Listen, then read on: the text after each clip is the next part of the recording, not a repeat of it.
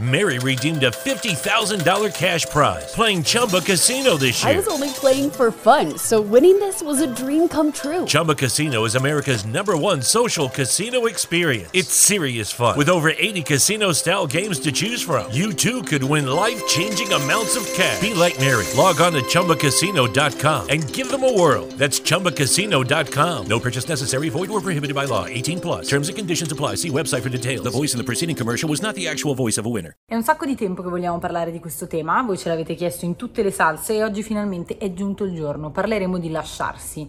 In realtà, visto che è un tema molto complicato, abbiamo pensato di concentrarsi prima sulla parte lasciante, cioè su chi lascia, poi arriverà anche una seconda parte, giuriamo. Quindi, come si lascia qualcuno? Non lo sappiamo, però possiamo ragionarci insieme, quindi commentate insultandoci con garbo quanto volete. Lasciare è un casino, qui in redazione siamo tutti d'accordo che la parte peggiore è quando ti accorgi che qualcosa non va più bene. Ed è strano perché è un pensiero che comincia a serpenteggiare silenziosamente nei meandri della mente, soprattutto quando la relazione è solida e strutturata. Perché in effetti il più delle volte la consapevolezza di voler lasciare qualcuno, di voler cambiare le cose si manifesta più come una sensazione che qualche cosa non va, ma non è per niente facile riconoscerla e poi agirla perché è una sensazione che deve maturare nel tempo. E secondo noi è proprio durante la maturazione di queste sensazioni che si soffre di più. Qualche tempo fa un amico di Irene, mentre lei gli raccontava tutta una serie di pippe mentali infinite su una determinata situazione, le ha detto Irene, devi smetterla di vivere nella tua testa perché esiste anche la realtà ed è inutile immaginare tutti gli scenari possibili senza coinvolgere l'altra persona. E di solito quando si sta elaborando la scelta di lasciare qualcuno si vive nella propria testa, si comincia a pensare come saranno le relazioni con gli amici, come la prenderanno i genitori, dove si andrà a vivere, si comincia ad avere il terrore di rimanere da soli, la percezione che nulla sarà più come prima e che forse sarebbe meglio buttarsi da una rupe piuttosto che affrontare tutta questa tensione emotiva. L'ansia quando si pensa al futuro è uno dei motori più potenti, ma è anche uno dei meno attendibili, perché oltre a farci immaginare letteralmente degli scenari fantasiosi,